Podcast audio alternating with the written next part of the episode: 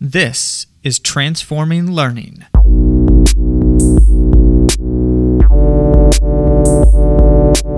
In the TL podcast, we share conversations with teachers about classroom strategies that elevate teaching and learning. If you hear a helpful idea, let us know by sharing the episode or leaving a review on iTunes. We are at CBD Consulting on social media. And don't hesitate to connect with us directly or browse our other resources at cbdconsulting.com slash elevateedu. From everyone here at Communications by Design, we hope you enjoy.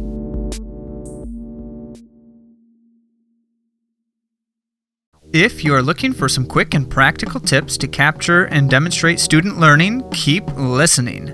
I'm Zach Ripley, and let me first preface by saying that this episode will sound a lot like we are jumping into the middle of a conversation.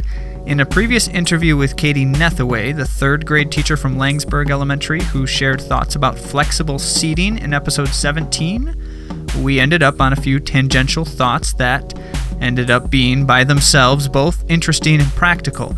So, for episode 46, I want to share part of that conversation with Katie when she describes some of the tools and strategies she and her students utilize to demonstrate learning. One other note we begin by referencing what Katie calls positive choice projects. As a point of clarity, Katie's students have a menu of activities and projects they can complete when they have finished the foundational work for a lesson. These are usually quite dynamic and variable in nature to allow for flexibility within students' interests and expertises, and Katie just calls them positive choice projects. Enough explaining though. Listen as Katie and I discuss capturing and demonstrating student learning. You were talking about the positive choices, and there's a number of different kinds of things they might do, and that tends to look different depending on the subject area or the content for the time. But one of the things you've described in the past is how students are demonstrating their learning in different ways, and specifically creating things um, to try to capture that learning in some way. Can you talk about that at all, um, and how does that fit in with the like the positive choice idea? Yeah. So I have implemented and tried a lot of new ways for students to show their learning because it's not all about task completion and I'm going to fill out this worksheet and I'm going to turn it in and I'm done. Um, I, I see this a lot more so with some of the reading uh, worksheets that our curriculum provides for us. Although they're great, some of them are easy for them to just fill in the blanks and not really understand what the learning target is for that assignment. So I think a lot about vocabulary. There are vocabulary word worksheets that they match a word and a definition. They fill in the sentence with the missing word. That's the vocabulary word for the day.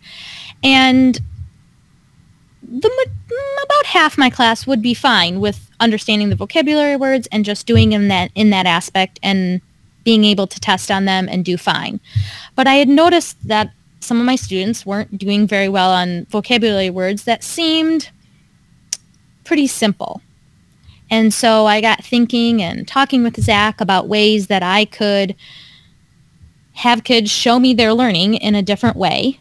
And so we came up with that well, a couple weeks I used uh, Seesaw and they created a Seesaw video explaining their vocabulary words orally and then using them in a sentence and then uploading that to my classroom feed.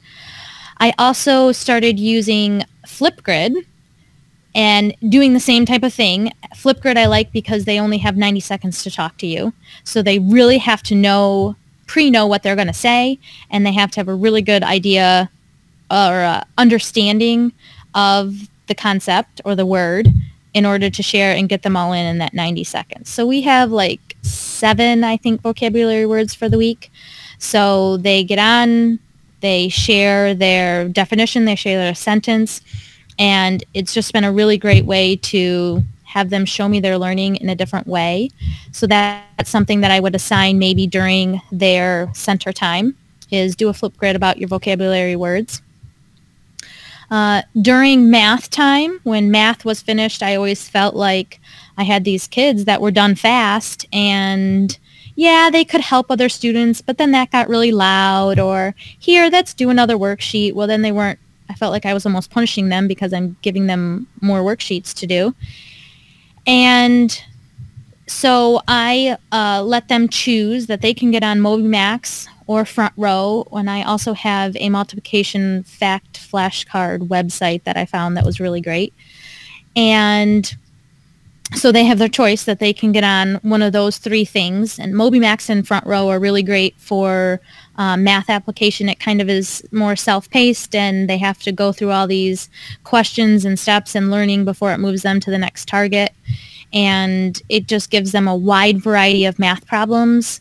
And it's nice because they can choose if they want to go on MobyMax one day and front row the next day that they still have that choice and it's something different. It's not the same thing every day because I'm done early. So you can see that from Katie's perspective, a number of these things can be simple and brief, but in fact, she also leverages more complex and dynamic options that involve creative and critical elements beyond those described. That said, I encourage you to follow up with Katie if you want to hear more about some of the powerful ways her students demonstrate learning. She welcomes any communication and can be reached best by email via katie.nethaway at laingsburg.k12.mi.us. Take a look at the episode description for a more direct link to her email. Thanks again for tuning in. Thanks for listening to Transforming Learning by CBD. Continue the conversation with us by visiting cbdconsulting.com slash elevateedu, where you can contact our team to help brainstorm, plan, reflect, or troubleshoot your ideas and strategies. For more podcast episodes, visit anchor.fm slash CBD podcast or subscribe to us on your favorite podcast app. Help us get the word out by leaving a review and rating on your podcast app as well as sharing on your favorite social media platform. Tag at CBD Consulting and we'll be sure to respond.